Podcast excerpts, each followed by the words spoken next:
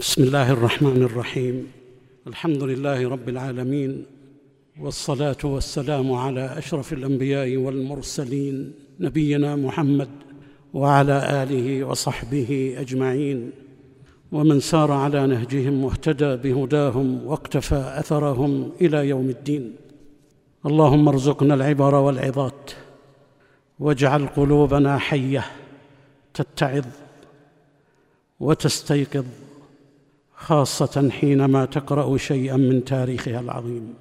مواعظ عبر عظات في ذلك الحدث الكبير في تاريخ الأمة الإسلامية.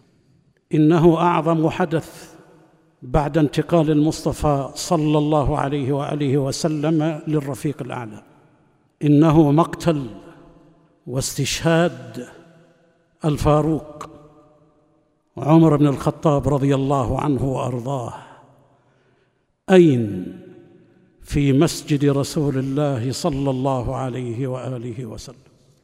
وقصة عمر من أولها إلى آخرها من إسلامه وهجرته وجهاده زمن رسول الله ووزارته لأبي بكر الصديق ثم خلافته وفتوحاته ثم استشهاده كلها عبر وعظات. تاريخ حافل وقصة وأحداث. إذا عايشها المسلم رأى مصداق حديث النبي صلى الله عليه وآله وسلم حين قال اقتدوا بالذين من بعد أبي بكر وعمر. وقوله صلى الله عليه وآله وسلم عليكم بسنتي وسنة الخلفاء الراشدين المهديين من بعدي. عضوا عليها بالنواجذ وإياكم ومحدثات الأمور. درسنا في هذه الليلة سيدخل فيه التاريخ ومع الحدث لأن مقتل واستشهاد عمر بن الخطاب رضي الله عنه وأرضاه كانت له إرهاصات وترتبت عليه أحداث وأحداث. ومن ثم فإننا سنقف من خلال القضايا والأمور التالية. اولا إرهاصات ومقدمات وشهادات.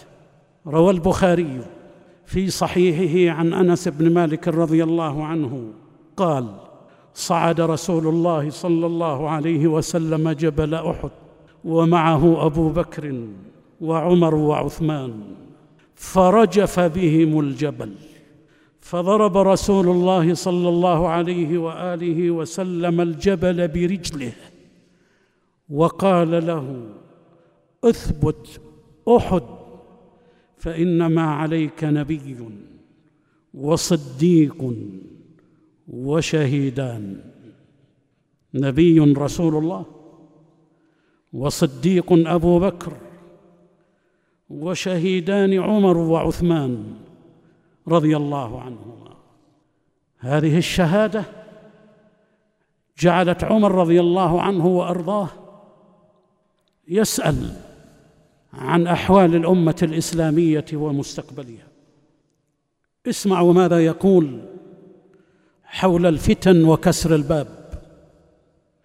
روى البخاري في صحيحه بسنده عن شقيق قال سمعت حذيفة يقول بينما نحن جلوس عند عمر يعني في خلافته إذ قال أيكم يحفظ قول النبي صلى الله عليه وسلم في الفتنة؟ قال قلت أنا أحفظه أنا أحفظه كما قال. قال إنك لجريء فكيف؟ قال قلت فتنة الرجل في أهله وولده وجاره تكفرها الصلاة والصدقة والمعروف. قال عمر ليس هذه أريد ولكني أريد التي يعني الفتنة التي تموج كموج البحر. قال قلت ليس عليك منها يا أمير المؤمنين بأس. بينك وبينها باب مغلق. أي بين عمر رضي الله عنه وأرضاه والفتن باب مغلق. قال فيكسر الباب أو يفتح. قال قلت لا بل يكسر. قال عمر فإنه إذا كسر لم يغلق أبدا. قال قلت أجل. يصدقه حذيفة رضي الله عنه وأرضاه. فهبنا أن نسأله من الباب. فقلنا لمسروق. التابعي سله فسأله أي سأل حذيفة من الباب؟ فقال عمر. قال فقلنا فعلم عمر ما تعني؟ قال نعم كما أن دون غد الليلة إني حدثته حديثا ليس بالأغاليط. كسر الباب. هو استشهاد ومقتل عمر بن الخطاب رضي الله عنه وأرضاه. ومن ثم لما سار عمر رضي الله عنه في أمته في أمته مسيرة الأبطال المجاهدين الفاتحين فملأ الأرض جهادا وفتوحا كما ملأها عدلا وإنصافا ومضت عليه سنون كانت لعمر رضي الله عنه وأرضاه في حجته الأخيرة وقفة وكانت حجته سنة ثلاث وعشرين لهجرة المصطفى صلى الله عليه وسلم. نفر من منى وأناخ بالأبطح بعد الحج فكوم كومة بطحاء بطحاء يعني من تراب وألقى عليها طرف ثوبه ثم استلقى عليها ورفع يديه إلى السماء فقال اللهم كبرت سني وضعفت قوتي وانتشرت رعيتي فاقبضني غير مضيع ولا مفرط. ثم قدم المدينة رضي الله عنه وأرضاه وكانت الأحداث سريعة بعد ذلك. لم يكتف عمر بهذا بل دعا رضي الله عنه وأرضاه قائلا اللهم ارزقني شهادة في سبيلك واجعل موتي في بلد نبيك. في رواية أنه قال اللهم قتلا في سبيلك ووفاة في بلد نبيك. كيف يكون القتل والشهادة ومدينة رسول الله صلى الله عليه وسلم هي قلب العالم الإسلامي؟ والجهاد إنما هو في أطراف بلاد المسلمين على بعد آلاف الأميال من مدينة رسول الله صلى الله عليه وسلم. ولكن عمر دعا أن يستشهد وأن يكون موته في مدينة رسول الله صلى الله عليه وسلم.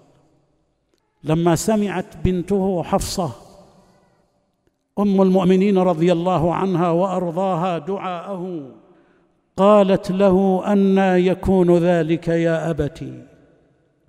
شهادة وموت في المدينة في ذلك الوقت؟ قال يأتي به الله إذا شاء.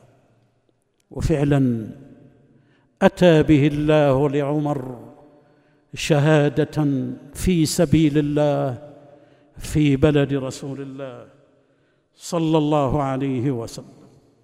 في مسند الإمام أحمد أن عمر رضي الله عنه وأرضاه خطب الناس وأخبر أنه رأى رؤيا رأى رؤيا في المدينة قبل موته قال فيها إني رأيت رؤيا لا أراها إلا حضور أجلي. قال رأيت كأن ديكا نقرني نقرتين. ثانيا آخر حجة لعمر رضي الله عنه وأرضاه وتحسب عمر لمستقبل الأمة الإسلامية من بعده. عمر لم يكن لم يكن يعيش لنفسه منذ أن أسلم ومنذ أن بايع أبا بكر. إنما كان يفكر في هذه الأمة الإسلامية يفكر في رعايتها يفكر في إسلامها ودينها والا ينتقص. ويفكر في فتوحاتها وجهادها ويفكر أيضا حتى في حقوقها ومعيشتها وقسم الفيء والغنيمة والأموال على المسلمين.